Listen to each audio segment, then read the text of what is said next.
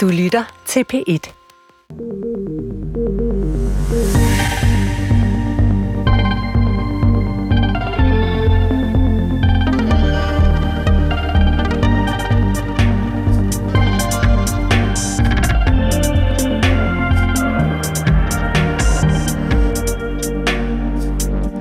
Velkommen til Ring til oppositionen. Mit navn er Søren Pape Poulsen, og jeg er formand for det konservative Folkeparti. Frem til kl. 13.30 er jeg klar til at besvare dine spørgsmål. Ring ind på 70 21 19 19, eller send en sms til 12 12. Ja, også velkommen til dig, Søren Pape Poulsen, formand for det konservative øh, Folkeparti. Det var dejligt, du ville øh, tage dig tiden. Meget gerne. Nu kan jeg se, Søren Pape Poulsen, at du finder, fordi jeg kan se dig, du kan ikke se mig. Nej. Det er lidt det specielle. Nu, nu roder du i en, øh, i en brun øh, mappe, du har. Det var fordi, jeg skulle have en kuglepind. Jamen, det forstår jeg godt. Jeg synes, det, det antyder i hvert fald, at du har tænkt dig at, øh, at gøre dig umage på at svare på lytterens spørgsmål øh, i dag, Søren Pape. Jeg skal gøre mit bedste. Mm. Øhm, Søren Pape Poulsen, det skal jo handle om øh, politik øh, i dag. Det skal handle om de øh, store og små spørgsmål, som, som lytterne måske brænder ind med. Hvilke sådan, politiske dagsordner står egentlig allerøverst på din to-do-liste, når du sådan møder ind på kontoret lige for tiden? Jamen lige nu sidder jeg jo både i finanslovsforhandlinger og i forhandlingerne om skat.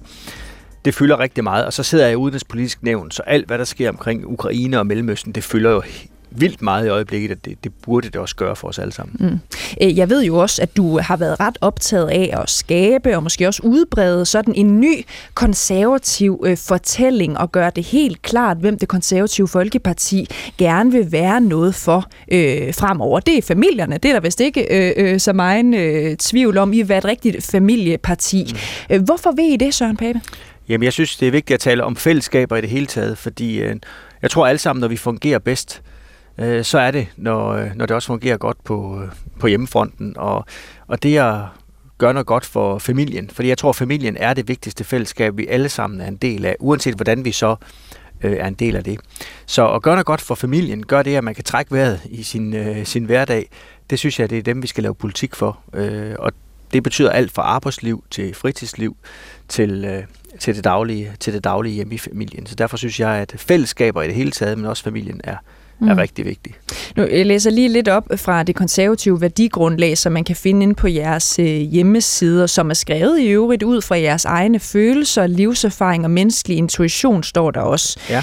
Øh, familien er ikke bare kernen i samfundet, det er den primære kilde til kærlighed i livet. Det mest betydningsfulde og værdifulde af alle fællesskaber er familien. Mm. Vi skal sikre alle danske familier de bedst mulige vilkår, både for det at stifte en familie, for at være en familie i hverdagen og for at blive ved med at være en familie, når livet er svært. Familien giver os en bedre forankret tilværelse og et mere medfølende samfund. Derfor mener vi også, at ægteskabet er og bliver noget særligt. Det er godt for vores familier, hvis mor og far lykkes med et kærligt liv sammen, Søren Pape Poulsen. Og derfor kan jeg heller ikke lade være med at spørge. Du har jo sådan selv ret offentligt tilkendegivet, at du nok ikke øh, skal have børn, og mange kan nok også huske, at du sidste år valgte at, at lade dig skille fra mm. din øh, nu øh, eksmand. Så jeg kunne godt tænke mig at spørge, altså, hvordan ser du egentlig sådan dine egne egne ønsker og, og ambitioner, når det kommer til at indgå i en, i en familie, som jo ifølge dig er øh, ja, noget af det allermest vigtige i vores øh, samfund? Jamen, vi går, indgår alle sammen i en familie. Nogle gange, når man taler om familien, så øh, bliver vi lidt forblændet af, at det er far, mor og to børn. Altså, mm. det er jo meget mere end det. Det er også generationskontrakten. For mig er mit vigtigste fællesskab min familie. For mig er det mine forældre på 87 og 91. Det, de er vigtigst for mig. Hvis telefonen ringer, midt i noget, og det er min mor, der ringer, så tager jeg den. Fordi jeg ved, at de har en alder nu, hvor det er vigtigt, jeg er til stede. For nogle af det deres børn, for nogle af det deres børn og, og, og forældre. Altså familien er bare rigtig vigtig. Og så er det jo rigtigt. Så er det ikke os alle sammen, der bliver givet den gave, at øh, vi får børn. Så er det ikke os alle sammen, der bliver givet den gave, at vi øh, har en partner, øh, hele livet. Mine forældre, de har 63 års bryllupsdag i går.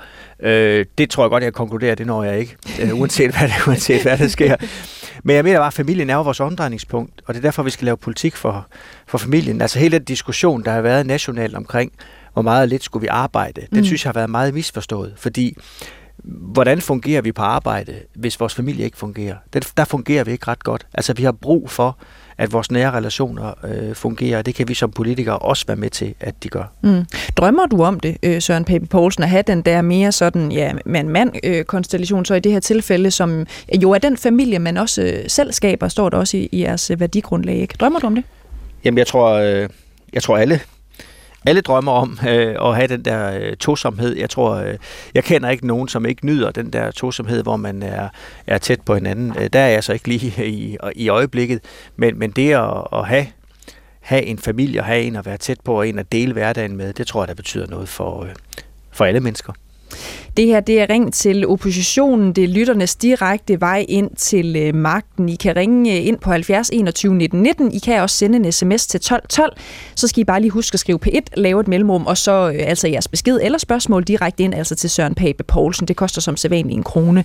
Mit navn det er Cecilie Lange, og det er mig, der skal sørge for, at Søren Pape Poulsen så nogenlunde kommer til at svare på jeres spørgsmål. Det er jeg sikker på, at du nok skal ligge dig i, i selen for at leve op til øh, Søren Pape. Og så skal jeg måske også lige sige, at det kan lytterne måske også fornemme, at øh, Søren er med på en øh, forbindelse fra DR's studie i Holstebro, men vi skal nok øh, forsøge at, at holde flowet kørende fint alligevel. Ikke? Må jeg ikke sige noget lige nu, fordi jeg står jo. i et studie i Holstebro, og ja. der er to skærme tændt, og på den ene skærm, der sidder der en og dirigerer rundt på alverdens øh, hjemmesider, og, og det bliver jeg lidt forvirret af, men det er heller ikke sikkert, at jeg skal stå og kigge på det her, tænker jeg. Så hvis der er nogen i Holstebro, der hører det her, så, så tror jeg, at man skal stoppe den her skærm, for jeg kan ikke gøre noget ved det. Søren, er det noget voldsomt, du ser, eller, eller hvad er det for Nej, noget, der er på der er, det er, lige nu er det noget Facebook, nogen er inde på, ja. øh, og går og klikker. Jeg tror, det er nogen her i huset, der, der kigger noget igennem. Søren, det er lidt vildt. luk øjnene, hvis, hvis det bliver alt for in, intimt. Ikke? Så prøver vi at se, hvad vi kan gøre her fra, fra DR's side.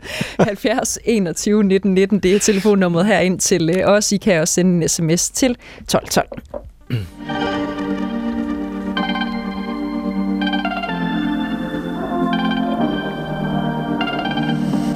Søren Pape Poulsen, i det konservative Folkeparti, der ønsker I, at der skal sættes en øh, pulje på øh, 30 millioner kroner af på finansloven til at nedbringe øh, skilsmisser. Øh, pengene skal blandt andet gå til et rådgivningstilbud. Hvorfor vil konservative blande sig i det her spørgsmål, øh, altså sætte øh, mange millioner af til, øh, hvordan og hvorledes danske familier skal, øh, skal se på det her spørgsmål?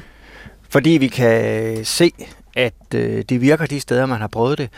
Øh, og jeg har det jo sådan, altså selvfølgelig, jeg skal ikke blande mig i, om folk skal skilles eller ej, men jeg tror rigtig mange børn i Danmark, som oplever øh, hvert år, at farmor går fra hinanden. Hvis der kunne være grebet ind tidligere, så synes jeg, at vi som samfund skal gøre noget. Og der findes sådan et system, og det er altså ikke en masse kommunale konsulenter, der skal sidde og gøre det her, hvor man kan arbejde med... Øh, at man har sådan et, et, øh, et øh, system, altså et IT-system, man går igennem og får, får talt om, og så er der nogle få, der ender i noget øh, parterapi, der gør, at de faktisk bliver sammen. Og hvis vi kan få færre brudte familier, og de også kan blive lykkelige, så er det godt for, for børnene. Og ja, det er ude for den tese, at når familien har det godt, så har Danmark det godt. Og mm. man kan faktisk se nogle rigtig gode resultater fra Ringkøbing Skjern og fra Gentofte, som er to steder, hvor man har prøvet det her. Og det vil vi gerne understøtte. Det er ikke sådan, vi vil ikke komme som en stor hammer fra statens side. Det skal mere ses som et tilbud øh, og en mulighed for, at hvis vi gør noget i tide, så kunne det være, at flere familier blev sammen. Og det mm. synes jeg, der er værd at, at gøre noget for. Er der for mange øh, danske par, som bliver skilt simpelthen i, den, i dagens Danmark, synes du, Søren Babe? Jamen, det, det er jo et rigtig svært spørgsmål, fordi jeg, jeg vil bare konstatere, at når vi er oppe på en skilsmisserate på 35-40 procent, så, er det da, så er det da højt. Og så kan man ikke lade være med at tænke ved sig selv, var der noget, vi som samfund kunne have gjort? Fordi nu har jeg også været lærer, skolelærer i en, en, en, en fjern fortid. Øh, og hvis man tror, at det ikke er noget, der kan mærkes på børnene, når far og mor går fra hinanden, så tager man fejl. Mm. Nogle gange er det selvfølgelig godt, fordi nogle gange er far og mor bare et sted, hvor det er godt, de går fra hinanden. Men, men nogle af de ting, der bragte dem derud, kunne være, at man kunne have stoppet i tide. Det er jo en lille ting i forhold til det store, men jeg, jeg tror, når det taler trivsel, som, vi, som fylder rigtig meget i diskussionen, mm. så var der måske noget at gøre her. At du konstaterer, siger du, at øh, skilsmisseraten den er høj. Mm. Hvad kan årsagen være til det, tror du? Altså, hvorfor tror du, at der er så mange, der bliver skilt i dag? Jamen, øh, familien i dag er, er under pres. Altså, øh, øh, begge to øh, derhjemme er jo ude øh, og har har jobs, og det er super godt, og øh, når man så oven i købet får at vide, at øh, jeg tror, der er noget, vi skal nogle gange skal leve op til. Altså, der er sådan nogle forventninger, vi har fået skabt. Vi taler tit om unge mennesker, der grund sociale medier har en masse forventninger, som er en udfordring. Men jeg tror også, øh, Altså, hvis jeg nu skulle citere mine forældre, så siger I unge, I vil have det hele på en gang. Mm. Altså, øh, vi sætter os dyrt, øh, nyt hus, nye møbler, masse ting skal op på plads, øh, børn skal gå til tre fritidsaktiviteter. Altså, vi presser også os selv meget som familie. Øh, og når man så oveni oplever nogle tåbelige barselsregler og noget andet, hvor man mister det, hvis, den ene ikke, hvis begge to ikke tager et vis antal uger, og hvis der er sådan et, øh, en diskussion, når man får videre af politikerne, at man skal bare arbejde mest muligt. Øh, jeg tror, der er nogle familier for hvem, at det er helt okay, at man bare siger til dem, jamen, øh, nogen har måske brug for, når børnene er helt små, at så er der en hjemme i husstanden, der måske har arbejdet lidt færre timer, for så så bare at give den fuld gas senere i livet.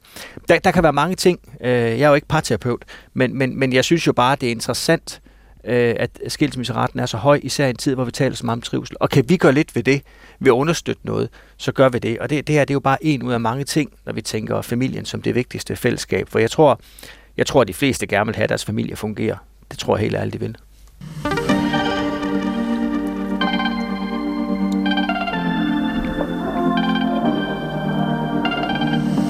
Du kan ringe og stille dit øh, spørgsmål her i Ring til oppositionen til Søren Pape Poulsen, formand for det konservative Folkeparti. Telefonnummeret herind til, det er 70 21 19 19. Du skal også være velkommen til bare at sende en øh, sms ind til øh, 12 12. Bare lige husk at skrive P1 og så lave et mellemrum og sende din øh, besked afsted.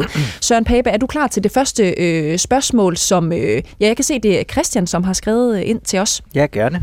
Han skriver, hej Søren, afhængighed af alkohol, spil og stoffer er det mest ødelæggende for familier.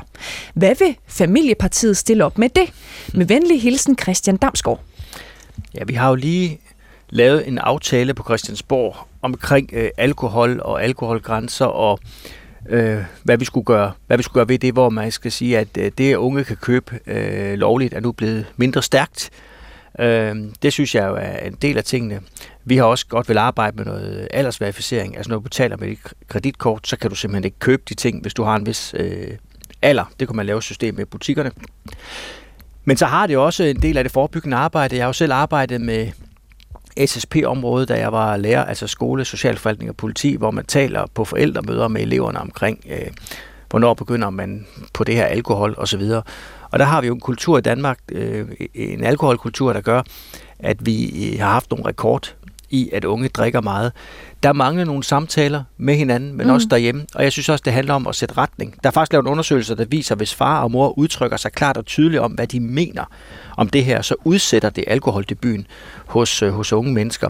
Og det synes jeg er, er noget, vi faktisk skal, skal gøre skal mm. gøre meget for. Men nu er der lige som sagt faldt en aftale på plads. Ja. Det blikket er knap tørt på det på Christiansborg, så det kunne være en skridt, men, men det er jo noget, man skal, det er jo en værdipolitik det her, men det er noget, man skal tale om derhjemme ja. primært. Og, og, og den aftale der, Søren Pape Poulsen, den har jo øh, som bekendt også fået lidt øh, kritik. Ikke? Der er nogen, der er øh, utilfredse med, at aftalen ikke gik videre, end den gjorde, når det handler om netop øh, de unge og debuten for alkohol. For eksempel var der nogen, der efterspurgte, at man helt skulle forbyde altså øh, alkohol i det hele taget, med mindre at man var fyldt øh, 18 år. Altså som de siger, børn skal simpelthen ikke drikke alkohol øh, i Danmark. Det viser al forskning, at det er super skadeligt. Mm. Øh, hvorfor gik I ikke øh, så langt?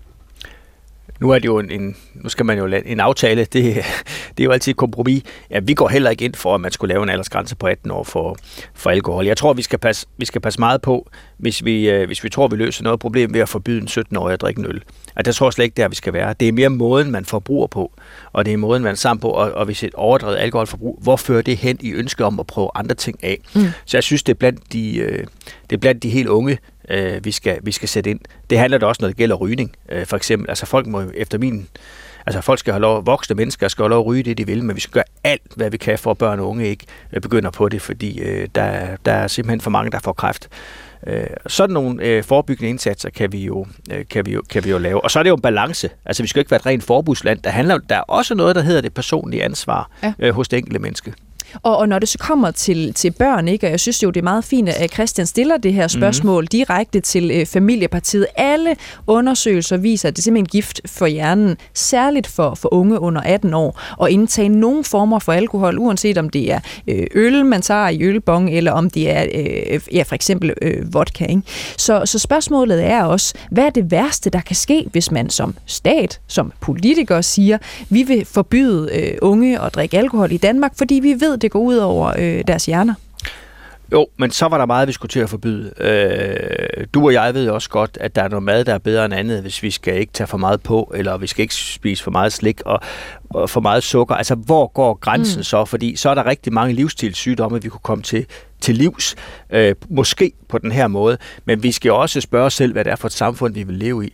Og alt med måde og alt med balance. Og jeg tror på, hvis man bare tør at tale højt om det derhjemme, øh, så er vi kommet rigtig langt. Jeg synes, far og mor skal tage de snakke øh, derhjemme om, hvornår, hvornår må man det ene og det andet. Også tage det på forældremøder og andre steder, fordi mm. øh, vi kender godt det der med, alle de andre må. Ikke? Det er jo sådan en klassisk forældre, de altid får at vide. Ikke?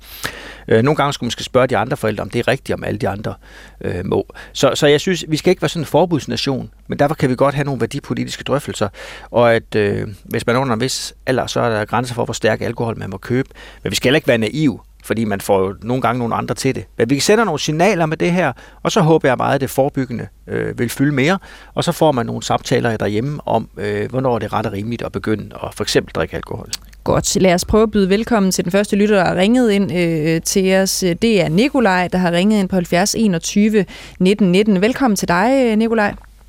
Jo, mange tak. Hvad er dit spørgsmål til Søren Pape Poulsen? Jamen, mit spørgsmål, det er, hvorfor er det vigtigt at måle på, øh, på antallet af skilsmisser? Altså nu antager jeg, nu antager jeg at, øh, at, at det her, den her succes i, øh, i øh, Ringkøbing Amt, var det ikke Ringkøbing? Jo, Ringkøbing og Gentofte, ja. Ja, jeg antager, at den er mål på, at, at man har fået færre skilsmisser. Mm. Øhm, hvor ved du fra, at det fører til større trivsel? Jamen det har man, øh, tak for spørgsmålet, øh, Nikolaj. Jeg kan godt forstå, øh, du spørger, fordi der er jo også nogle skilsmisser, der bare skal være det. Man er, det er der nemlig. Ja, man har jo, øh, når, man, når man taler med børn og spørger børn, så kan man jo se, øh, at der, de giver forskellige indikatorer, hvorfor de ikke øh, trives. Noget af det kan være, faktisk den der barselsdiskussion, jeg er inde i før, der kan man nu måle, at hvis jo mindre forældrene er sammen med deres børn, jo mere øges mistrivelsen. Og det er jo en god nyhed, for det viser jo, at øh, forældre og børn, de gerne vil, øh, de gerne vil være sammen. Jamen, brug det... mistrivelsen, den er målt på hvad? Jamen, I den sammenhæng var det, har man simpelthen spurgt øh, okay. børn og unge. Øh, altså, det er jo det er et forskerprojekt. Det kan jeg simpelthen ikke redegøre for ned i detaljen. Det skal være ærlig at sige med det samme. Men, men det handler meget om... Altså, jeg tror, øh, jeg, jeg tror, vi alle sammen kan sætte os ind i, at når, når et hjem bliver brudt, så alt andet lige, så det, kan det være en stor sorg. Ikke mindst for forældrene, men så sandelig også for børnene. Og det er også derfor, jeg siger, hvis man kan gribe det her i tide og sikre, at familien forbliver helt, og, og børnene, altså børn er jo bare glad for, når det går far og mor godt, så siger jeg jo ikke, at det er et mål, ingen skilsmisse har. For helt ærligt, der er også bare nogen, hvor det er godt for alle, at de kommer fra hinanden. Men, men det, jeg egentlig vil her, det er mere forebyggende. Hvis man sætter ind i tide, og måske kunne hjælpe nogle familier til øh, at blive sammen, på den gode måde selvfølgelig, mm. at det så er godt for, øh, for, for Men det for kan du jo ikke se, du kan du jo ikke se ud af, af det, der sker i Ringkøbing Amt. Du kan jo ikke se, om det er på den gode måde, eller, eller på den dårlige måde. Og når man snakker med nogle, med nogle voksne, øh, nu det er så ikke en undersøgelse, det er bare fra min egen omgangskreds, mm. så, så findes der voksne, som går rundt og tænker, hvorfor i himlens navn blev mine forældre ikke skilt? Og, og, og, og, og, kunne de dog ikke bare have blevet skilt, så jeg ligesom, så jeg ligesom kunne have fået ro på i min barndom? Men jeg tror ikke, der er noget facit her. Og jeg tror, du har ret i, at begge synspunkter findes, og begge synspunkter er relevante. Det vi foreslår her, det tvinger ikke nogen til at blive sammen. Men det kunne jo godt være, jeg tror, Øh, alle... Det kommer det jo til. Nej. Det kan du jo nok ikke undgå, at du, at du kommer til at pege på en værdi, som, uh, som folk øh, øh, synes, de bør leve op til af den ene eller den anden årsag, og som på den måde kommer til at, øh, altså uanset om, uanset om vi gør de ting her øh, eller ej, i forhold til, til at familierne bliver sammen, så er den der jo allerede, og det sker jo allerede, at der er familier, der bliver sammen, som ikke skulle være blevet sammen. Øh, ja, og det modsatte sker vel også. Altså, Hvorfor snakker I ikke om trivsel? Hvorfor snakker I om skilsmisser? Men det her øh, også, jeg snakker masser om trivsel. Altså nu er det her et eksempel, der er taget ud fra vores øh, værdigrundlag, der er, er skrevet, som bliver læst op her, for vi taler faktisk øh, rigtig meget om trivsel. Det er også derfor, vi kaster os ind i hele diskussionen om, hvor meget og hvor lidt man skal arbejde. Det er også derfor, vi kaster os ind i diskussionen, det har vi ikke talt om endnu, omkring ensomhed. 600.000 danskere føler sig ensomme, primært unge og ældre. Synes jeg også, vi skal ja, gøre en masse ja. ved. Jeg synes jo bare, at... Og det er en anden, og det er en anden snak. Ja. Øh, øh, øh, øh, men, men, men, men du kom, jeg synes, du kommer til at sætte lighedstegn mellem trivsel og, øh, og jeg synes, det er et urimeligt lighedstegn mellem trivsel og det, at familierne bliver sammen. Nej, men altså, ja, jeg, jeg kan jo ikke tage den oplevelse fra dig, men, men jeg kan jo sige til dig, hvad min intention er. Min intention er jo sådan set, at hvis man arbejder med det her i tide, så tror jeg på, at der vil være flere familier, der bliver sammen, at det tror, jeg vil være godt for familien, og det vil være godt for børnene. Betyder det så, at det er et succes i sig selv, at folk ikke går fra hinanden? Nej, selvfølgelig er det ikke det, for der er også nogle familier, hvor tingene er øh, på sådan en måde, at det bedste for dem er at, at gå fra hinanden. Men jeg synes, det har en værdi at kunne, kunne blive sammen som familie. Også fordi jeg i mit professionelle virke, altså før jeg blev politiker, har set, at øh, det rammer børn hårdt, når far og mor går fra hinanden. Og man skal kun gå fra hinanden, hvis det er det, der er det rigtige. Men altså, findes der en vej til, at man forebygger, og det ikke sker, så synes jeg, det er godt. Det synes jeg, det er. Tusind tak, fordi du ringede ind til os. Øh, Nikolaj, jeg stillede dit øh, spørgsmål her til Søren Pape Poulsen på 21 70 19 19. Det kan du også gøre, hvis du sidder derude og brænder ind med et spørgsmål til Søren Pape. Nu får du lige en sms, øh, Søren Pape Poulsen, formand for det konservative Folkeparti. Der står sådan her. Hvad vil det konservativ gøre for at genrejse Blå Blok? Det ser mildest talt meget mudret og vanskeligt ud, ikke mindst efter at Venstre har sluttet sig til Socialdemokraterne og de moderate. Venlig hilsen, Anne-Marie i Søborg, Søren øh, Pape Poulsen. Det tror jeg faktisk, der er mange, der godt vil have, have svar ja. på det her spørgsmål. jeg vil også ønske, at jeg kunne svare sådan. Nu skal I høre opskriften. Altså, det er klart, det vi kan gøre, det, jeg går ikke så meget op i blokke, men jeg går ind for en borgerlig ledet regering. Men det vi kan gøre, det er selvfølgelig, at på den borgerlige side, også der er tilbage, at vi holder en øh, god snak med hinanden og taler sammen. Og så synes jeg at vi skal indgå nogle gode aftaler med regeringen, og så forhåbentlig på sigt øh, give Venstre og Moderaterne et øh, noget at vende, at, vende, at vende hen til. Altså Venstre noget at vende tilbage til, og Moderaterne et sted at kigge hen. Øh, vi har jo alle sammen glemt, at det var et mandat, der skilte det hele ved sidste valg. Ja. Altså var der et mandat, der var faldet til borgerlig side, borgerlig midterside, øh, så havde det set anderledes ud i dag. Øh, fordi havde, øh, havde Lars Lykke så brugt sine mandater på at pege på Mette Frederiksen, det er ikke helt sikkert vel. Altså det, øh, det havde været ret spændende. Altså, men det vi skal, det er, at vi skal, vi skal lave politik. Vi skal vise nogle resultater. Vi skal også ville hinanden. Men, men det er jo, vi har jo ikke noget stort alternativ, så lang tid Venstre og Moderaterne har skibet sig ind øh, i Mette Frederiksens øh, regering. Fordi vi kommer jo aldrig til at have et borgerligt flertal i Danmark, øh, hvis de to partier bliver ved med at holde sig på den anden side, øh, eller til Mette Frederiksen. Det er klart. Så, så øh, det er meget det er jo meget de øh, partier, man skal spørge. Mm. Vi kommer til at lave god politik. Øh, vi kommer til at kritisere Venstre, når noget at kritisere, men jeg kommer da også til at omfavne dem. Altså, jeg kommer til at indgå masser af aftaler med den her regering, og håber, at Venstre på et tidspunkt også indser, at øh, det, de har skibet sig ind i, det er en dårlig idé. Ja, altså Venstre har jo lige holdt øh, landsmøde her i weekenden, Søren Pape Poulsen. Jeg lader mærke til, at du selv har ønsket dem en rigtig god øh, weekend ja. øh, øh over sociale medier. Ikke? Øh, man har fået en ny formand i Troels Lund øh, Poulsen. Øh, han slog fast, at han bestemt ikke er statsministerkandidat. Øh, er du enig i det, Søren Pape? Jamen, jeg, jeg kan jo ikke være enig i, eller uenig i noget. Altså, folk må sige det, de mener. Altså, det der med at være statsministerkandidat, øh, det er der ingen, der er lige indtil de er det. Og, og, og det er jo engang sådan, at når man nu gør mandaterne op efter næste valg, og der er nok længe til, øh, så må vi jo se på, hvordan det ser ud. Og så vil min indstilling være, at det borgerlige parti, der er størst, de får chancen først øh, som, som, øh, som kongelig undersøger, og så må vi se, hvad det kan føre til af, af regering. Mm. Altså, øh, og det er jo svært at sige i dag, hvor det her det, øh, det ender, men, men man kan sige, øh, altså, meget kan man vel sige, men det er jo ikke fordi Venstre vil kan påstå, at det hos vælgerne har været en stor succes og, og, og, og forlade alt det, de har sagt inden valget at gå i regering med Mette Frederiksen. Nej, og hvis vi sådan lige bliver ved den der tanke om, hvem er de største blå partier, når vi når et valg øh, øh næste øh, gang, så taler vi vel egentlig om Inger Støjberg og Alex Vandopslag, øh, for ja. eksempel Søren Pape Poulsen. Sådan ser ud i dag. Ja, hvem synes du egentlig kunne være den bedste statsminister? Jamen sådan det, lige, øh det har jeg, fra det hoften? har jeg overhovedet ikke noget umiddelbart bud på for hoften, mm. fordi jeg kan vist tale med om, om nogen, at målinger de kan svinge meget op og ned i en valgperiode, og så kan valgresultatet se anderledes ud. Så jeg kommer ikke til at, at, at lave nogle udpegninger. Jeg kommer bare til at kæmpe for et borgerligt Danmark, og så, øh, når vi har haft et valg, så tæller vi mandater. Og så peger vi på det parti, der har flest til at være kongelig undersøger, og så håber jeg på et eller andet tidspunkt, vi får en borgerledet regering. Det er det, vi kan.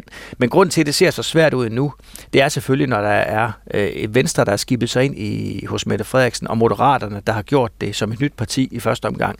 Men altså, jeg skulle kende politik dårligt, hvis sådan noget ikke kan forandre sig lynhurtigt. Mm. Øh, Søren Peppe, jeg har hørt, at du har holdt øh, julehygge med Inger Støjberg i går. Det er rigtigt. Var det hyggeligt? Det var mega hyggeligt. Hun øh, kom, og så, øh, så lavede hun æbleskiver, og det var jo dejligt, fordi havde det været mig, så var det købt frossen nede ved supermarkedet. Ja. Øh, så sad vi der og, og havde lidt hygge og, og lidt julehygge og mm. sager. Det var hyggeligt. Hvad sagde hun til det? Kunne hun forestille sig at være statsminister i Danmark? Er det slet ikke sådan noget, I, I snakker om? Helt, øh? Nej, helt ærligt, det snakker vi slet ikke om, øh, fordi det er ikke relevant. Vi snakker om dagligdags ting på Christiansborg, og så snakker vi også om, han har sagt, verdens gang. Altså fordi to politikere mødes, så, så, så kan de jo risikere at have et liv, hvor de taler om andet end, øh, end, end politik, men selvfølgelig taler vi også politik. Mm. Så tænker jeg bare på, du var jo også øh, du var DJ sammen med Alex Vandopslag. Ja for, i forrige weekend ja, ja, ja. til Danmarks Demokraternes landsmøde. Ikke? Ja. Han sagde heller ikke noget om, hvor han ser øh, det der spørgsmål om, hvem der skal være statsminister her om, om tre år eller et eller andet. Jeg tror, vi alle sammen er ret. Du skal ikke øh, tage mine øh, politiske kolleger til indtægt for, hvad de mener. Jeg tror alle sammen, vi har lidt den tilgang, at det giver slet ikke nogen mening at tale om nu. Altså så lang tid Moderaterne og Venstre er skibet ind i en socialdemokratisk regering, øh, så, giver, så er det her spørgsmål Nej. lidt uaktuelt for men, hele og, Men Søren Pape, det er bare det, jeg godt lige vil anholde, ikke? fordi spørgsmålet er jo, ikke, er jo også, om, om øh, man netop giver Moderaterne, Venstre, noget som helst at vende tilbage til, når ja. man ikke står med et alternativ. Og man kunne sige det samme sådan set øh, om vælgerne. Hvis ikke man giver øh, vælgerne noget svar på, hvad man får, hvis man kunne tænke sig at stemme på Blå Blok fremadrettet, er det så ikke meget relevant i god tid at sige, det er den her statsministerkandidat, I får, hvis I stemmer på et parti, øh, øh, som øh, er borgerligt? Jo, men jeg synes bare, det er ærgerligt, at vi får reduceret al politik til personer, og hvem skal være statsminister, fordi det handler også om holdninger. Jeg synes jo, altså, jeg håber da, at de fleste vælgere går hen og stemmer på det parti, de er mindst uenige med. Og så når, vi, øh, når man har gjort det, så kommer de ud med en række mandater, og så må man gå i en forhandling om, hvem der skal være statsminister, og hvem der skal sidde i regering. Altså det her med, at det bliver sådan en, et, et præsidentvalg, han har sagt, eller hvad det er, det synes jeg trækker politik skævt. Sådan har det jo ikke altid været i Danmark. Sådan har det været i mange år, og det er det, vi kan huske. Men det har ikke altid været sådan. Og, og dit problem er jo så bare, at øh, Rød Blok virkelig har deres svar fuldstændig først for, nemlig det er Mette Frederiksen, der skal være landets statsminister. Og ja, det, det har... mener du jo ikke. Nej, mener jeg ikke. Jeg vil have en borgerlig ledet øh, regering. Øh, men det giver bare ingen mening for mig at stå og udnævne en hel masse statsministerkandidater, så lang tid Venstre mener, at det bedste sted, de kan være, det er med Mette Frederiksen som statsminister. Det håber jeg bare, at de kommer til en anden erkendelse af på et tidspunkt. Okay. Lad os prøve at byde velkommen til øh, den næste lytter, der har ringet ind til os. Det er øh, Erik. Velkommen til dig, Erik. Ja, mange tak. Har du et spørgsmål til Søren Pape? Ja, det har jeg. Det er sådan udenrigspolitisk. Mm. I, øh, fordi jeg Søren Pape Poulsen også nævnt, han sig i udenrigspolitisk nævn. Du fyrer den bare af, Erik. Ja. ja. Det er angreb, som øh, Hamas lavede den 7. oktober. Det var et terrorangreb. Det er der ingen tvivl om. Reaktionen fra Israel, at det er også et terror, begået af en stat. Hvad siger konservativ Folkeparti til det? Tak for spørgsmålet, øh, Erik. Ja, vil du ikke bare øh, gribe den? Det handler jo, øh, det er jo en debat, der ja. har været og fyldt en del. Øh, Søren Pape Poulsen handler om proportionalitet og, og Israels øh, modsvar for, for, for terrorangrebet øh, begået 7. oktober. Ikke? Ja, og det er virkelig en debat, der sætter følelser i kog. Det tror jeg, vi alle sammen har oplevet også herhjemme. Og det er en rigtig... Det er en debat, hvor jeg også indrømmer, nu taler jeg også til mig selv, man skal virkelig holde fast i sig selv for, for at holde fast i, i nuancerne her. Men det, man ikke kan nuancere, det er angrebet den 7. oktober, for det var et terrorangreb, punktum. Øh, der er sket så mange redsler den dag, som jeg synes har fyldt øh, alt for lidt. Der gik knap en uge, så er alle glemt stort set Israels tab, og så talte alle om, at nu skulle Israel heller ikke være for hårde øh, i hvem deres er det, Hvem er det, Søren Pape, hvor du siger, at alle har glemt det? Hvad, jamen, det er sådan, hvad mener du med det? Jamen, hvis du følger debatten på de sociale medier... Jamen, det gør jeg bestemt. Jeg er ja. vært på pit debat ja. øh, til daglig, så, så det vil jeg mene, ja. jeg gør. Ja, men jeg mener, at ret hurtigt, så øh, i den debat, der har været, så handlede det meget om, at, øh, at, at nu er det palæstinenserne, der mest var offerne, og Israel var alt for aggressive. Øh, og så synes jeg lige, vi skal huske på, øh, som jeg ser det, punkt 1, Israel har ret til at forsvare sig selv. Punkt 2. Israel skal selvfølgelig overholde krigens love. Problemet er, at dem Israel kæmper mod, de er ligeglade med alle spilleregler i hele verden. Hamas gemmer sig jo blandt civile. Altså det her med, at, at man har ondt af de civile, øh, der kommer til skade i, palæst, i, i de palæstinensiske områder, det har jeg om nogen. Men de skal bare huske, Hamas er fuldstændig ligeglad. Så gemte man ikke militær udstyr ved et hospital, eller gemte dem, eller tog gisler, eller bruger lokalbefolkningen som øh, skjold. Og det er jo det, der er Israels store problem. Og det er jo det, der er svært at, at, at håndtere. Øhm, jeg er meget forundret over de store demonstrationer, der kan være i Danmarks gader, især i København, øh, til fordel for, for, for palæstinenserne efter, efter alt det her. Jeg synes, det er...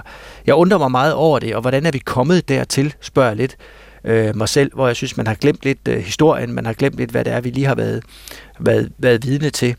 Men jeg anerkender også, at det er, det er frygteligt, og selvfølgelig skal vi arbejde hen mod en, øh, en, øh, en, tostats, en tostatsløsning. Øhm, nu skal vi ikke gøre et lands ledelse lige med landet. Altså Netanyahu i Israel havde jo gang i nogle retsreformer, der efter min mening er fuldstændig uacceptable. Øh, og han var jo også på vej til at have store problemer blandt befolkningen. Så sker det her, og der har israelerne jo efterfølgende, uanset hvad politisk overbevisning de har, jo rykket sammen fordi de er blevet angrebet, øh, som, øh, som de er. Jeg håber jo på, at vi på et tidspunkt kommer derhen, hvor vi kommer for gang i Abraham-aftalerne igen, altså hvor nogle af de mellemøstlige lande anerkendte Israel, man lavede sådan en, hvad skal man sige, en fredelig aftale med hinanden, men vi skal jo gerne derhen, hvor øh, både Israel og palæstinenserne kan leve øh, i tryghed, øh, og hvor der ikke er, er angreb og krigshandlinger. Men, men øh, det, det har langt, altså det har virkelig lange udsigter. Prøv at kigge på Vestbreden og Gaza. Ja. Hvordan skal man forene de to ting? Hvis Gaza de bliver selvstændige, lad os nu sige, at verdenssamfundet i morgen sagde, nu er Gaza i jeres eget land, ja, så har vi dermed med verdenssamfundets accept fået et islamistisk diktatur, for Hamas vil jo bare øh, styre det, og Hamas kom jo også til magten i Gaza ved, øh, ved et valg, Øh, og så afskaffede de så demokratiet øh, bagefter. Ja, og, og Søren Pape Poulsen, det der også bliver spurgt ind til øh, her, ikke, det er jo så, ja, der bliver spurgt meget konkret, mm. øh, udøver Israel så øh, øh terror i Palæstina med den måde, de vælger at respondere på terrorangrebet den 7. Øh, mm. oktober. Øhm, dødstallet for eksempel er jo bare et udgangspunkt, man, man kan gribe fat i. Der er øh, døde øh, afsindigt mange flere øh, civile palæstinenser, end der for eksempel gjorde ved, ved terrorangrebet øh, i Israel begået af Hamas. Så spørgsmålet er jo også, øh, handler jo også om proportionalitet. Ja. Hvornår vil du sige, Øh, at det er nok, at Israel skal have vide klart og tydeligt fra verdenssamfundet, det stopper her. Men vi har jo en, vi har jo en diskussion her om, hvor at Israel selvfølgelig skal holde sig inden for krigens love. Men jeg siger bare, at nuancerne i det her er jo, at de er op mod nogen, der ikke spiller efter reglerne. Fordi hvordan skal Israel... Altså, vi kan ikke forvente, at Israel må sige, jamen vi kan ikke gøre gengæld, fordi at de gemmer sig blandt civile under jorden, og de øh, behandler deres civilbefolkning helt utroligt dårligt. Øh, og Hamas. det er jo en viden, ikke, som, som Israel har. Ja. Øh, det er i hvert fald et budskab, Israel har haft i mange, mange år, så mm. de mhm. ved godt, hvordan øh, Hamas de spiller. Israel ja. bliver jo også selv anklaget blandt andre af FN for at over, øh, overtræde krigens lov. Ikke? Så spørgsmålet er jo også, med den viden, skal man så fortsætte med at slå civile palæstinenser ihjel? Eller har du et eller andet tal, hvor man siger, at nu er det for mange øh, børn, øh, kvinder i Palæstina, som, øh, som er blevet slået ihjel på baggrund af den her øh, krig? Jeg tror, det er meget svært at sidde her i Danmark og vurdere det øh, 100 procent. Øh, lige nu øh, har israelerne jo selvfølgelig slået tilbage. Vi skal lige huske, de har fået deres 11. september her den 7. oktober. Bare gange, gange 10 i forhold til dødstallet øh, og landenes størrelse. Altså, hvad hvis, har Palæstina hvis, så fået? Ikke? Hvad, hvis, hvad, hvad har ja. de fået, sådan, hvis vi kigger på, på dødstal? Men jeg er bare nødt til at sige, hvad i himlens navn skal israelerne ellers gøre? De er omgivet af lande, der mere mm. eller mindre vil fjerne dem fra jordens overflade. Vi har herboende palæstinenser og støtter af Palæstina, der går i gaderne og råber på jihad i Danmark. Mm. I Danmark Gud hjælp med. Og som vil, som vil afskaffe øh, Israel fra jordens overflade. Israelerne er nødt til at slå igen. Så skal der være proportioner, det er jeg enig i. Men det er ulykkeligt. Det, krig er ulykkelig. Krig er altid ulykkelig. Men Israel er selvfølgelig nødt til at gøre alt, hvad de kan for at få Hamas øh, helt aldeles øh, udryddet. Og så er det dybt ulykkeligt, øh, at der er civile ofre. Jeg vil da håbe, at vi kan komme til et punkt, hvor det ikke er nødvendigt. Og selvfølgelig skal der nogle pauser til, så man kan, kan hjælpe humanitært. Men, men man skal bare huske, de civile ofre, der er i Palæstina, grunden til, at der er civile ofre, det er jo Hamas, der er ligeglad med deres egne befolkning. Det, det er punkt nummer et. Det synes jeg er vigtigt at huske. Og Søren Pape Poulsen, øh, du siger også, du har det ret svært med nogle af de her demonstrationer. Vi har ja. faktisk set dem øh, stort set hver dag siden, øh, siden terrorangrebet øh, øh, den 7 oktober. Ikke? Du skriver sådan her på Facebook, der er en masse mennesker, der mener, at Hamas øh, er de gode, at de har historien på deres side. De skriver støtteerklæringer på Facebook, og de demonstrerer på øh, Nørrebro. Og lad os bare være ærlige, de er primært indvandrere og efterkommer fra Mellemøsten, øh, der gør det. Prøv lige at, at give dit estimat på, altså hvor mange er der tale om her, der mener, at Hamas er de gode? Fordi du skriver, at der er masser af mennesker. Jeg konstaterer bare, at øh, jeg konstaterer bare og videreformidler, hvad der er blevet bragt i medierne. Altså med, at der bliver øh, råbt øh, på jihad, og at, at, at det skal løses med jihad, altså hellig krig, og at man fra, fra, fra, fra sea to sea, altså en, en måde at sige på, at Israel skal udslettes fra verdenskortet. Øh, jeg ærger mig bare over, at der er så stor en population i. Danmark, mm. som som jo, øh, synes jeg, hurtigt glemte, hvem det var, der var offerne i den her, i den her sag. Og så siger jeg bare, og jeg ved godt, det kan hisse nogen utrolig meget op, men Altså, det er jo også resultatet af, og vi ser i de andre europæiske lande, øh, en, en stor, øh, en stor øh, indvandring til Danmark af yeah, folk, som yeah. ikke accepterer demokratiet. Mm. Og det findes der undersøgelser, der viser, at der desværre er der mange mm. herboende muslimer, som ikke respekterer sådan noget helt basalt. Men de bruger så grundloven. Ja, det jeg spurgte om, Søren Pape ja. Poulsen, det var øh, nemlig, øh, hvor mange er der tale om her? Fordi du skriver, at der er masser af mennesker, der holder med Hamas. Så du må have en eller anden viden om, øh, hvem de masser af mennesker er. Det har jeg nemlig ikke set nogen steder afdækket i, i danske medier. Så hvem er, øh, hvor stort et problem er det? Jamen, jeg kan jo ikke tælle dem, men altså, når vi ser Hizbut Tahrir øh, herhjemme gå i, gå i gaderne og, og sprede deres, øh, deres budskaber, så kan jeg bare konstatere, at øh, de i hvert fald øh, er ret hårde med, hvad der skal ske med, med, med israelerne. Ja, jeg kan også bare sige... tilbage til Hizbut Tahrir lige ja, om et ganske ja, kort øjeblik. Ikke bare lige sige... Jeg vil bare lige spørge dig nemlig, når du skriver på Facebook, der er masser af mennesker, der holder med Hamas. Ja, det er min udlægning. Det er din udlægning. Ja, og det må jeg vel have lov til at have. Må du have lov til som formand for det konservative Folkeparti, et fint gammelt parti, ja. øh, for at bruge Helle Thornings øh, ord, ikke? at der er masser af mennesker i Danmark, der holder med øh, Hamas. Skal du så ikke øh, have en eller anden form for omfang, før det giver mening at, at, at plade ud på Facebook? Jeg synes, man skal åbne sine øjne og se, hvad der foregår på Nørrebro. Og hvad ser og... du? Ser du, at der i Danmark er masser af mennesker, der holder med Hamas, eller, eller hvorfor skriver du det? Ja, det synes jeg, fordi... Øh, og så kan vi altid diskutere masser, og skulle jeg have sagt så mange blandt dem og dem. Men altså, vi kan tage Hizbut vi kan tage, øh, når man, der bliver på en dag også lige hejse to palæstinensiske flag, når man kan over Dronning Bro for at komme ind på Nørrebro. Altså, vi kan godt lade som om, vi ikke har problemer i Danmark. Den leg kan vi godt lege. Men, men altså, at der er folk, der har meget øh, svært ved at respektere øh, demokratiet, og som har gået i støttedemonstrationer og skrevet på, at man skal fjerne øh, Israel. Og så siger jeg bare lige, antisemitismen blomstrer, og det gør mm. den flere steder i Europa. Øh, vi har også set det i Danmark. Der er jo ikke ret mange jøder tilbage i Danmark, og der er jo, det er jo kun et spørgsmål om tid, så man kan spørge sig selv, er der overhovedet flere? Fordi hvem tør at være jøde efterhånden i, i Danmark med det, man bliver udsat for? Ja, og mit spørgsmål er sådan set bare, om det ikke havde været mere retvisende at skrive Søren Pape Poulsen en forholdsvis øh, lille måske endda meget lille gruppe øh, i Danmark holder med Hamas, det er et problem, vi skal gøre noget ved. Og i stedet for at skrive, der er masser af mennesker, der holder med Hamas, for det har du øh, vel ingen viden om overhovedet. Nej, jeg har ikke et antal, men, øh, men jeg har det i hvert fald sådan, at vi har et problem. Øh, og så kan det være, at det ikke er Hamas det hele. Selvfølgelig er det ikke Hamas det hele. Men vi har i hvert fald et problem med nogle demokratiopfattelser, og vi har også et problem med den stigende antisemitisme. Og jeg spørger bare lige så stille, Findes der et eneste sted i Danmark, hvor du, kan, hvor du vil være utryg ved at gå med et palæstinensisk flag i hånden? Og svaret er nej. Findes der steder i Danmark, du vil være utryg ved at gå med et kibba eller et israelsk flag? Og svaret er ja. Altså, vi har problemer i Danmark, og vi har problemer med stigende antisemitisme, og jeg kan slet ikke holde det ud.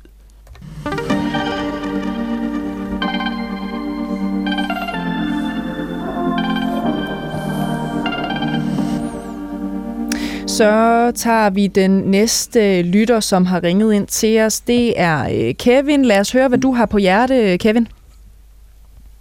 Øh, goddag. Goddag, Kevin. Goddag. Jeg vil bare spørge til nu, hvor der bliver snakket om Israel og Palæstina, hvad Søren, hvordan Søren ville formulere som konservativ formand, hvordan, hvad, hvordan kan man formulere palæstinensernes legitime ret til at yde modstand mod en besættelsesmagt på Vestbreden?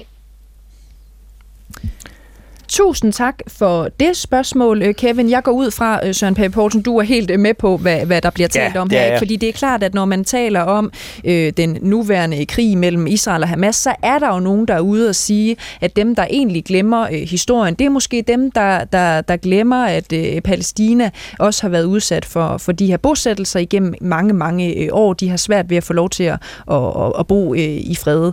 Ja. Øh, hvordan skulle man formulere helt konkret, øh, give palæstinenserne nogle, nogle muligheder for ikke at, at blive annekteret øh, på den måde, som, som man har set øh, i Palæstina? Vi skal frem til en tostatsløsning. Vi skal frem til, at vi har et land, der hedder Palæstina, og et land, der hedder Israel, og der skal, de skal kunne leve i fred øh, begge steder, og det vil alle have interesse i.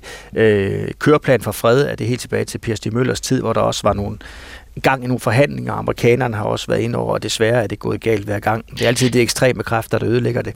Altså, jeg har det sådan, at, at den eneste måde, hvorpå vi får ro på det her, øh, nu har det er jo bare alle konflikter smoder, Israel-Palæstina-konflikten, skal vi ikke bare være ærlige at sige det, men vi har da brug for, at der bliver en tostatsløsning. Og så er det, jeg siger, det bliver rigtig svært, men vi skal derhen, og så er vi nødt til at have en samtale om, hvordan håndterer vi Vestbreden på den ene side, Gaza på den anden. Mm. Hvordan, hvordan, hvordan bliver det til et land? Altså, øh, skal, skal de være der begge steder? Skal der være en korridor fra det ene øh, område til det andet? Det synes jeg er, er rigtig svært, og, og jeg har det også sådan, hvis og når vi kan lave en tostatsløsning, for det håber jeg hele mit hjerte, vi kan, for det vil være godt for alle. Jeg tror, de fleste partier i Folketinget faktisk har den holdning, at det er det, vi skal arbejde for. Så skal vi jo sikre os, at når vi opretter et nyt selvstændigt land med verdenssamfundets billigelse, at vi så ikke begynder med, at det bliver et diktatur, Ja øh, i stedet for et demokrati. Og, og, det bliver en kæmpe øh, udfordring. Og det kan jeg ikke sådan formulere tydeligere end det her, for jeg synes det... Altså havde jeg kunnet det, så tror jeg, at jeg var blevet øh, straks øh, headhunted til et eller andet øh, helt særligt udvalg i FN kunne eller da, noget andet. det kan da godt være, det var en, en mulighed, du Det- skulle gribe. det Søren kan være, Pape man ved aldrig. Ja. Men lad os lige prøve at, at vende tilbage til, til substansen, ikke? fordi det, der også bliver spurgt ind øh, til her fra vores lytter, øh, Kevin, det, det handler jo sådan set om, hvordan man på en eller anden måde kan formulere øh, øh, palæstinensernes ret til at øh, forsvare sig imod de bosættelser, de blandt andet bliver udsat øh, for og har, har gjort i mange, mange år. Hvordan skal man komme uden om det? Altså, hvad for et øh, skriv eller notat eller opfordring skal man give til israelerne, hvis man skal det, i for at sætte en, en stopper for de her bosættelser? Jamen, det er jo en forhandling, man skal lave på, på, øh, på allerhøjeste plan. Amerikanerne skal jo ind over, og nogle af de øh, tunge øh, arabiske lande skal sikkert også på den anden side. Altså, det er jo, der, de bosættelser øh, er jo ulovlige, og derfor har, har man jo måske vendt det andet øje til bestemt, at de bosættelser har fået lov til Mm. at fortsætte, og det, og det skal vi jo væk fra. Og det er derfor, at det her er også indrigspolitik i Israel selvfølgelig, øh, hvordan man kommer derhen. Men rigtig mange vil jo også gerne en fredelig løsning. Og det tror jeg, altså vi, vi, kommer, vi kommer aldrig ved. Vi har en helt ung befolkning øh, på Vestbreden, som jo... Øh, som jo selvfølgelig bliver mere radikaliseret, fordi man oplever, øh, man oplever de her kampe. Øh, man oplever, at Israel der selvfølgelig forsvarer sig selv, og også har gået hårdt til den i nogle områder. Og vi har nogle palæstinenser, der føler sig dybt øh, uretfærdigt behandlet mm. Mm. og presset, og det er jo en kæmpe udfordring. Og man kan så sige, det er jo ikke fordi, at der er en masse lande omkring, altså man kan sige, det er stort set kun muslimske lande i Mellemøsten. Der er ingen af dem, der har haft travlt med at hjælpe deres øh, brødre og søstre i, i Palæstina, og det kan man så have mange analyser og tanker om, hvorfor.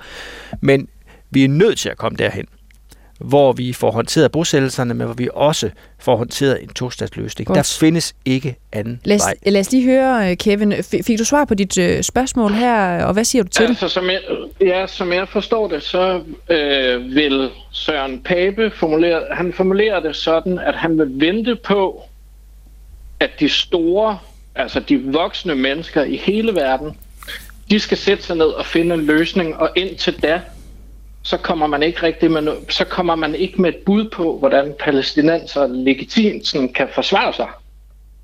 det står bare i det uvisse, sådan, hvad der egentlig er sådan, deres legitime ret til ikke at blive være besat. Men det er en, jo en rigtig stor diskussion, vi åbner for her. Fordi jeg tror, der er mange i Danmark, der tror, at før vi havde staten Israel, der havde vi landet Palæstina, hvilket jo ikke er korrekt. Der var et britisk mandat øh, omkring det, og så var det, man lavede en, en løsning. Så en del af Jordan, som er vest, Vestbreden dag, var jo en del af Jordan, der ligesom har givet det og sagt, her kan palæstinenserne bo.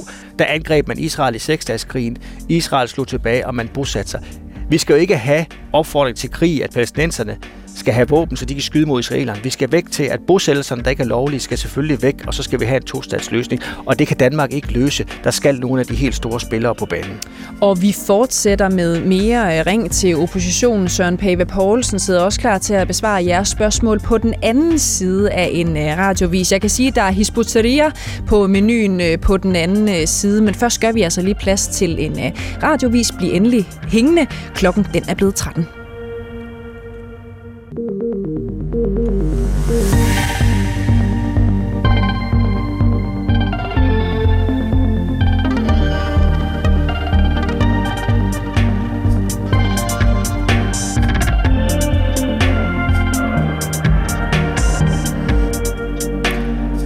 til Ring til Oppositionen. Mit navn er Søren Pape Poulsen, og jeg er formand for det konservative Folkeparti. Og frem til kl. 13.30, der er jeg klar til at besvare dine spørgsmål. Du kan ringe ind på 70 21 19 19 eller sende en sms til 12 12.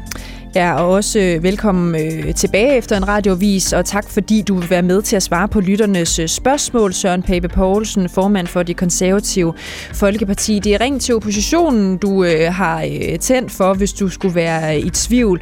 Og Søren Pape, jeg tænker egentlig bare, at jeg vil øh, læse det næste spørgsmål øh, op for dig. Det kommer fra en øh, lytter, der hedder Fahad. Mm-hmm. Han skriver spørgsmål til ring til regeringen. Hvordan kan det være, at Hisbutteria ikke er omfattet af et forbud? Hvordan kan mennesker, der ønsker mellemøstlige tilstande i Danmark, få lov til at få taletid og mulighed for at rekruttere unge mennesker til sig? Venlig hilsen, øh, Fahad. Og Søren Pape, det ved jeg jo også er et spørgsmål, som, øh, som øh, du beskæftiger dig med og bruger en del tid på at, at tænke på lige nu. Ja, det gør jeg, for jeg er enig med Fahad, at de burde forbydes. Øh, så skal man selvfølgelig, det er ikke nok, jeg bare mener det, det skal man jo ifølge grundloven selvfølgelig kunne gøre, øh, og derfor øh, er det, skal der jo rejses en, øh, en sag. Øh, førhen har man ikke kunnet det helt tilbage i 2008, så vidt jeg husker, har man kigget på det og sagt, det, øh, det kunne man ikke, og det har jeg også selv måtte svare på på et tidspunkt som øh, justitsminister. Grunden til, at jeg synes, man skal tage det op igen, det er jo, at vi har jo set, øh, uden sammenligning i øvrigt, da vi rejste sagen mod Loyal to Familia. Altså kunne man få banderne forbudt. Det endte i højeste ret, at dem kunne man forbyde, for de virkede ved, ved vold, øh, blandt andet. Øh, fordi man havde mere bredt på det, øh, bredt syn på det øh, hos Rigsadvokaten. Og derfor mener jeg, at man skal genbesøge den beslutning. For der, når Hizb arrangerer en demonstration, og der bliver råbt at øh, hvordan man skal løse konflikten øh, lige nu øh, i Israel, og Palæstina, det er, at det skal løses med jihad, altså hellig krig, og de går og råber, at Israel skal udslettes fra verdenskortet. Hvis det skal føre til, at man bliver forbudt for, som organisation, så skal man selvfølgelig kunne bevise, man virker ved vold, man virker ved terror. Det her er jo billigelse af terror. Men om det er nok til at kunne forbyde organisationen, det har jeg jo ikke forstand på. Jeg ved godt, jeg, altså, jeg synes, det er frygteligt, vi har folk, der mener sådan noget i Danmark, men om vi kan forbyde dem, det er klart, det skal foran en dommer. Og, og kan man øh, få rejst en sag, hvor man kan have argumenter nok til det, synes jeg, man skal prøve den af. Ligesom, ligesom prøv, altså LTF-forbuddet var jo også en prøvesag, og nu kigger man jo videre på andre grupper, mm. grupperinger. Ja, så for bare lige at samle op, Søren Pape Poulsen, du, du foreslår simpelthen, at Rigsadvokaten igen skal undersøge, om Hisbutteria kan forbydes, altså man simpelthen kan finde øh, et juridisk grundlag for at forbyde øh, den her islamiske øh, organisation, Søren ja. Poulsen. Altså, hvad konkret øh, ved Hizb aktiviteter mener du øh, er ulovligt? Jamen, det er, at når man øh, kalder ind til en demonstration, hvor der bliver råbt, at det skal løses med jihad, det er jo dem, der stod bag den demonstration så er det så, at jeg ikke ved, og det er også derfor, jeg siger, at det her er jo ikke noget, Søren Pape han skal vedtage, det er jo noget, domstolene skal vedtage. Men hvis man kan finde grundlag for at rejse en sag, synes jeg, man skal gøre det. Altså, hvis man billiger terror, hvis man opfordrer til terror, blandt andet, jamen det må man ikke. Øh, og hvis det er organisationen, der står bag det, så kan man jo rejse en sag. Mm. Hvis det er enkelt medlemmer, bliver det nok sværere. Ja. Og det har jeg ikke forstand på, men jeg synes bare, at det skal prøves. Ligesom vi prøvede det med rock og bander, der fik man også svaj, øh, nej, der senest tror jeg var i 2009, så kiggede man mere bredt på det, og det var jo godt, man gjorde det, for det viser sig, at der var en sag, i hvert fald højesteret mente det. Ja, ja, du siger, du peger meget konkret på, hvad det er, du mener, der er øh, ulovligt øh, her, og det vil jeg da vurdere, at du umiddelbart har fuldstændig ret i, Søren øh, P. Poulsen. Man må jo ikke opfordre til, til, til vold og terror. Det er jo øh, ulovligt. Mm. Men betyder det så ikke også, at de her mennesker i forvejen kan straffes, så er det altså ikke fuldstændig ligegyldigt, om, om øh, man gør dem øh, forbudte ved, ved lov?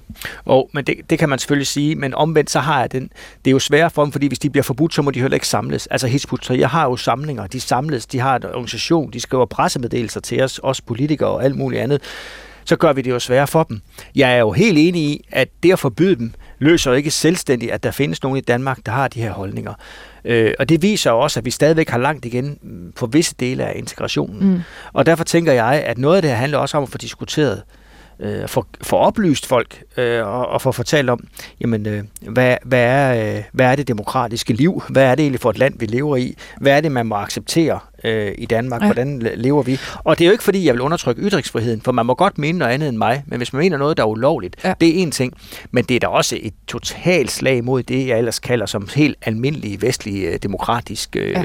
holdning og du, du er inde på det nu, ikke? Du lavede fuldstændig samme øvelse tilbage i 2018, hvor du som justitsminister bad uh, Rigsadvokaten undersøge, om man kunne forbyde LTF, altså Loyal to Familia. Det lykkedes jo så, mm. da Københavns Byret med en uh, ret historisk dom den 24. januar uh, 2020 besluttede, at der var grundlag for at forbyde og opløse Loyal to Familia som uh, forening.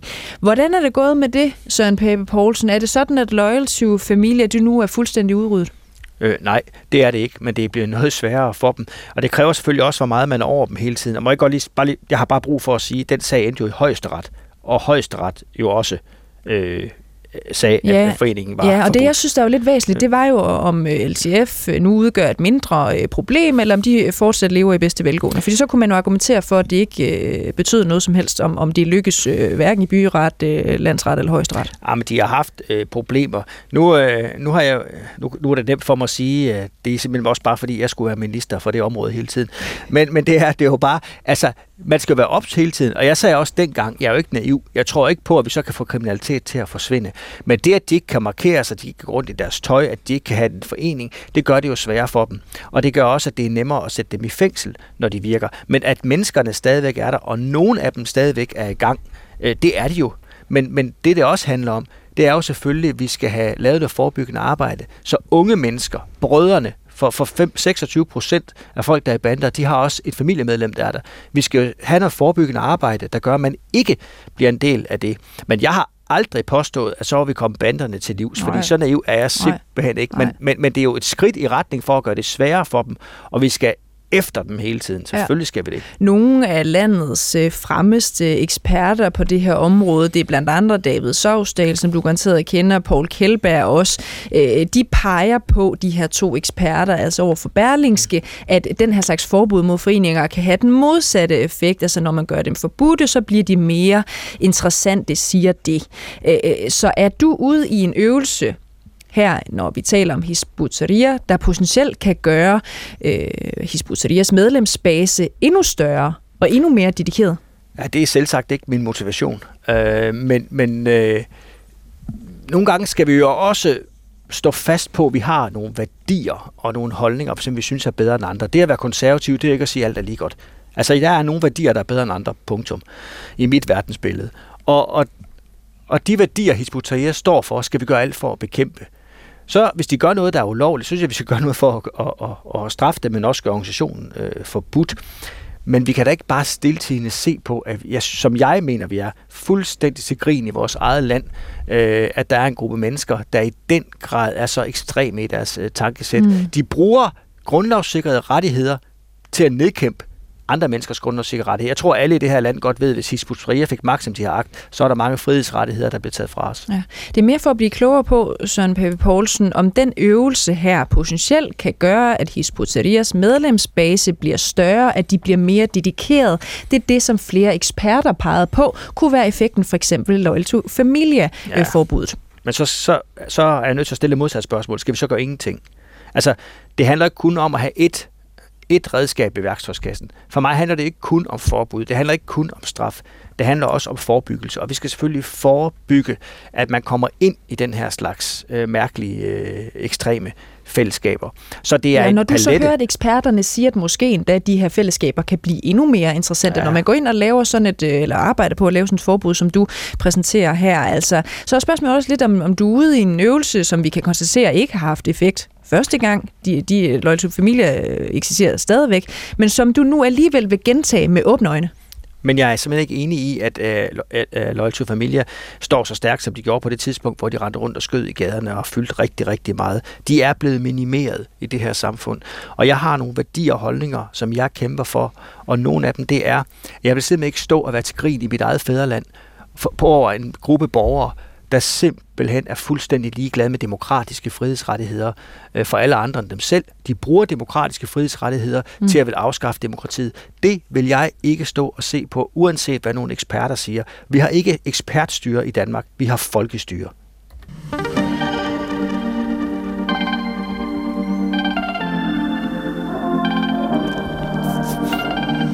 70 21 19 19, det er telefonnummeret her ind til øh, os, hvis du brænder ind med et spørgsmål til Søren Pape Poulsen, formand for det konservative Folkeparti. Du kan også bare sende en sms til 1212, øh, hvis du er mere til det skrevne. Søren Pape, vi har fået en sms øh, her fra en lytter, der hedder Karsten. Han skriver, Hej Søren Pape, hvem står efter din mening bag anklagerne på Claus Hjort Frederiksen? De bedste hilsner, Karsten. Hold op. Ja, nå, Søren, det er jo den gode gamle gamle, hvis man skal tro justitsministeren, ja. konspirationsteori, der, der, der ligger bag, når I oppositionspartier vil blive ved med at, at kratte rundt i den her øh, FE-sag, der jo handler om uh, Lars Finsen og Claus Hjort?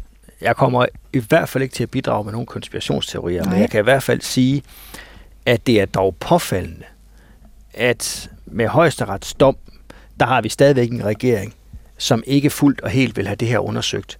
Øh, nu prøver de at lave noget fantastisk spin, og jeg må bare sige, at øh, Morten Dalin, Venstres politiske ordfører, øh, har gjort det fremragende. Han har fået mange til at tro, ah, at nu bliver undersøgelsen udvidet, nu får vi alt frem, fordi at hvis der er sket usaglige hensyn, det udvider man sandsynligvis øh, undersøgelsen med. Så vil jeg bare lige så stille sige, det er et juridisk begreb, usaglige hensyn, som ikke kommer til at omfatte alt. Vi mener jo, at man skal lave en undersøgelse, hvor der står, om der er begået fejl. Så også statsministeren får en dommer og embedsmænd kommer til at fortælle, hvad de ved og hvad de ikke ved. Og så er jeg nødt til at sige, og det er ikke for at have konspirationer, med den viden, jeg har som tidligere justitsminister, øh, og dermed også medlem af et regeringens sikkerhedsudvalg, det forekommer mig fuldstændig og aldeles utænkeligt, at vi har en statsminister, der ikke er informeret om eller har en holdning til, når man sender nogle folk hjem fra FE, når man sender en efterretnings, øh, chef for efterretningstjenesten hjem, når man begynder at, at undersøge øh, bestemte folk, øh, Claus Hjort øh, og øh, andre øh, nærmere, at, at det kan ske uden at det har været inde i statsministeriet. Jeg vil nærmere sige, jeg synes faktisk, det er helt vildt, hvis statsministeren ikke har været orienteret om det her og har haft en holdning til det. Altså, vi er lidt tilbage i Mink-sagen, ikke? hvor, hvor, hvor øh, altså, alle i det her land, der kan tænke to sammenhængende tanker, ved jo godt, det ikke var Mogens Jensen, der besluttede, at minkene skulle slås ihjel. Altså, nu skal vi heller ikke, nu skal vi spurgt ikke bliver for meget til grin, det her. Okay.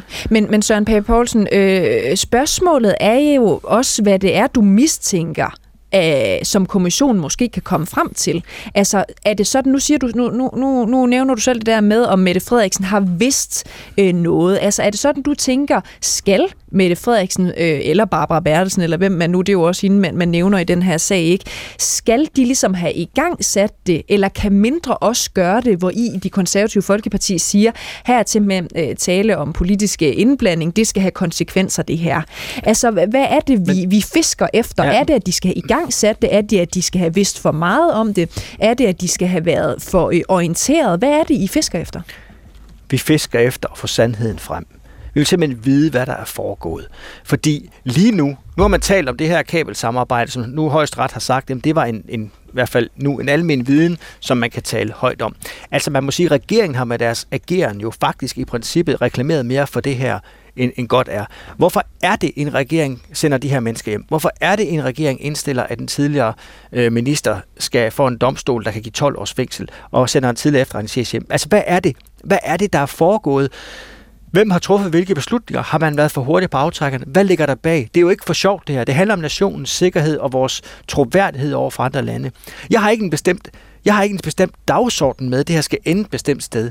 Men jeg synes godt nok, det er vildt, hvis vi ikke kan få, mm. få dag jo, jo. og få at vide, hvad Jamen, der er, er foregået. På, Søren Pape Poulsen, men det jeg spørger ind til, det er, fordi Mette Frederiksen, øh, PT i øvrigt også, har jo fuldstændig afvist, at der er taget øh, usaglig hensyn. De har afvist, at der har været politisk øh, indblanding i de her sager. Ikke? Så jeg er lidt interesseret i, om det du også er interesseret i at finde ud af, er bare, om de har vidst for meget om det.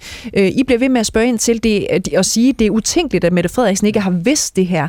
Men er det overhovedet... Øh, vigtigt, om Mette Frederiksen har vidst det, hvis ikke hun har øh, nogen øh, former for indblanding i, at, øh, at sagerne har været i gang sat. Men jeg vil gerne vide, på hvilket grundlag har man i gang sat det her, og hvem har taget den beslutning?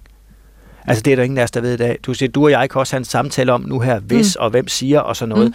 Jeg har det sådan, jeg tror uvildige dommere er de bedste til at lave en kommission på det her, hvor ingen kan undslå sig for at noget kommer frem. Jeg vil ikke dømme nogen før, at, at der har været en kommission, men jeg synes bare, det er påfaldende, at regeringen gør alt, hvad den kan, øh, for at øh, det her ikke bliver undersøgt grundigt. Det er det samme som Elbit-sagen. Nu har man så lavet en, nu har man så lavet en kommission, hvor man præcis har skåret det til, sådan vi alle sammen godt ved, hvordan det ender. For regeringen ved jo noget, vi andre ikke ved, og derfor kan de jo designe sådan en undersøgelse ja. Fuldstændig, så de kender resultatet, inden undersøgelsen er gået i gang. Ja, og, og nu er regeringen jo trods alt gået med til at udvide den her i forvejen nedsatte FE-undersøgelseskommission, ja, som har grin. været i gang. Ja, hvorfor er det til grin, Søren Pape Poulsen? Fordi de siger, at nu skal, man, som jeg forstår, nu skal det forhandles, men det ender selvfølgelig, regeringen kommer ikke til at gøre noget ufort fordelagtigt for dem selv, eller risikere noget som helst. Det så vi også med Mink-sagen. Ikke? Øh, altså, det det her kommer til at, øh, at have som, som udfordring, det er et usagligt hensyn, som de nu alle sammen sælger det på. Mm. Det er et juridisk begreb. Altså, der er jo, det er jo ikke mig, der siger det. Det er jo juraprofessorer, der har været ude og sige, det her gør, at man ikke kommer til bunds i det her, fordi usaglige hensyn er bestemt defineret juridisk begreb. Jeg er ikke jurist, det er jeg ikke forstand på, men jeg lytter til nogle professorer, der ja. siger, at vi ikke får det undersøgt på den her måde. Mm. Øh, øh Søren Pape Poulsen, nu fortæller jeg lige, hvad der står i paragraf 8, netop i den her lov om øh, undersøgelse af beslutningen om hjemsendelse af ledende medarbejdere i Forsvarets efterretningstjeneste. Det, det er den øh, originale mm. øh, kommission, som nu skal udvides. Der står jo selvfølgelig, øh, vidnepligten gælder heller ikke i det omfang, at der må antages at forelægge mulighed for, at det offentlige gør et disciplinært eller tilsvarende ansættelsesretsligt ansvar gældende over for den pågældende i anledning af de nævnte forhold. og Søren Pape Poulsen, det betyder vel, at hvis der bare er mulighed for, at Mette Frederiksen eller Barbara Bertelsen kan få en disciplinær sanktion eller blive fyret på baggrund af det, øh, man fortæller i kommissionen, så er de fritaget for at give øh, forklaring. Er det rigtigt forstået? Ja, det er sådan, jeg også forstår det, uden at være jurist, og det er jo der i en del af humlen ligger. Altså, det kan jeg slet ikke forstå, øh, at altså, det, burde, det burde være en kæmpe skandale, vi burde tale om hver dag. Øh, ja, og det er jo så spørgsmålet, ikke? Fordi den paragraf er jo fuldstændig almindelig, sådan rent retsprincipielt. Ja, ja. Man har ikke pligt til at udtale sig, hvis man risikerer at inkriminere sig selv. Så jeg kan ikke lade være med at tænke på, nu, nu står I og, ah. og kræver og kræver øh, det blå ned fra himlen. Altså, er der nogen som helst realistisk chance for, at I kommer i mål med at få skrottet den her undtagelse? Nej, fordi det her det er en flertalsregering, der vil gøre alt for at bevare magten, og øh, så hellere glemme at undersøge det. Men jeg synes bare, for retsstaten, for demokratiets skyld, så burde man undersøge det her. Jeg har lidt sådan, hvis de ikke har noget at skjule, hvorfor er det så, de mener, at man ikke må undersøge det her til bunds? Altså, der, det er jo ikke en retssag, det her. Det er en kommissionsundersøgelse. Og jeg synes, det er meget, meget vigtigt, at vi kommer til bunds i det. Hvor det så ender, det kan jeg jo ikke vide. Det kan også være, at der ikke er noget at komme efter. Ja. Men det her vil jo alt tid hænge som et spørgsmål, vi ikke kommer til bund i. Det samme vil min kommission derude sige noget. Det vil også alle dage hænge. Hvad var det egentlig, der foregik, for der er nogle svar, vi ikke fik. Mm. Og det er ikke godt for demokratiet, hvis vi lige skal op på den hest. Det er ikke godt for befolkningens tillid til os politikere, hvis det, når det rigtig går galt, så kan man ikke undersøge det ordentligt. Mm. Det synes jeg, der er et problem, uanset ja. hvem der er ved magten. Nu har du siddet, og det nævnte du også lige selv, øh, og det kan de fleste danskere jo huske, du har siddet selv som justitsminister. Kan du huske på noget tidspunkt, at øh, kommissioner har været nedsat, der har været øh, formuleret kommissorier, som har skillet sig af med den her paragraf 8, som jo er ret essentiel, altså man har sådan set retten til ikke at inkriminere sig selv? Altså, jeg kender ikke alle kommissioner, der er nedsat. Kan du komme i tanke om nogen som helst øh, øh, i Danmarks historie, skulle jeg til at sige, hvor, hvor det er sket? Nej, men det, kommer, jeg, jeg, det tør jeg ikke gå mig ind på overhovedet, fordi jeg har, jeg har det sådan, det vil jeg, så vil jeg udtale mig noget, jeg ikke aner noget om. Altså, jeg har det sådan, at når man nedsætter en undersøgelses kommission, så skal det vel også være sådan, at vi kommer til bunds i det, mm. der foregår. Og så må man designe den, så, så alle retsprincipper er opfyldt. Men det kan da ikke være rigtigt, at man er beskyttet, inden det overhovedet er gået i gang. Mm. Altså, vi er da nødt til at få frem, øh, hvad, der er, hvad der er foregået. Ja. Og det kan, det kan jeg bare ikke forstå, at, øh, at, det skal være sådan, at det skal være sådan noget juristeri. Jeg synes, at det skal handle om, er der begået fejl, ja eller nej, og så kan vi tage den derfra. Altså, jeg har ikke sådan nogen særlig dagsorden med det. Jeg vil bare vide, hvad der er sandt. Poulsen, du svarer klart og tydeligt nej. Det er ikke realistisk, at regeringen går med til at, at droppe den her paragraf og, og, og designe kommissionen på en sådan måde, at man kan kræve, at uh, Mette Frederiksen og Barbara uh, Bertelsen for eksempel skal afgive uh, vidneforklaring. Men kommer man så ikke til som øh, opposition, som formand af, af, af Konservativ Folkeparti, og stikke vælgerne blå i øjnene, hvis der er ingen gang på jord, hvis der er ingen mulighed for, at det bliver sådan, at man får en, en, en fyldskørende undersøgelse. Nej, jeg synes da netop, jeg er ærlig her i øh, et radioprogram på Danmarks Radio, øh, hvor jeg står og, og siger til folk, I skal ikke regne med, at det bliver undersøgt, fordi regeringen har deres eget flertal. Men, men, men jeg synes da ikke, alternativet er at gøre ingenting. Mm. Altså alternativet er da ikke, at vi så siger, at det er så bare ikke noget at gøre ved. Altså vi er også nødt til at, at, at ligesom holde fast i nogle principper. Jeg er bare ærlig og siger, selvfølgelig kommer regeringen ikke til at gå med på det her. Regeringen vil da ikke risikere noget som helst, der kan risikere deres statsminister. Mm. Øh, sådan er det. Men derfor skal vi da tale om det alligevel. Derfor kan vi da ikke bare være ligeglade. Hvem er du egentlig mest interesseret i at få, øh, få øh, undersøgt? Grunden til at spørge det, fordi jeg står med et billede her øh, af dig, Søren Pape Poulsen, i din tid som justitsminister i, i, i øh, venskabeligt om, om, omfavnelse af Barbara Bertelsen, ikke? I har haft et fint og godt øh, samarbejde. Er det hende, du peger på, som flere andre øh, har lavet spikulyser omkring, at det er Barbara Bertelsen, der har sat alt det her i gang? Eller er det mere Mette Frederiksens rolle, du ønsker undersøgt? Nu er jeg opdraget sådan, punkt, to, punkt et, at alt skal undersøges. Punkt to, så er jeg opdraget sådan, at det er politikere, der skal tage deres ansvar. Okay. Vi kan altid godt tale om embedsmænd, men de kan ikke forsvare sig selv. Det kan politikere. Derfor synes jeg, at politikere er det, vi først og fremmest skal interessere sig for. Men det er ikke for at frede nogen. Selvfølgelig er det ikke det.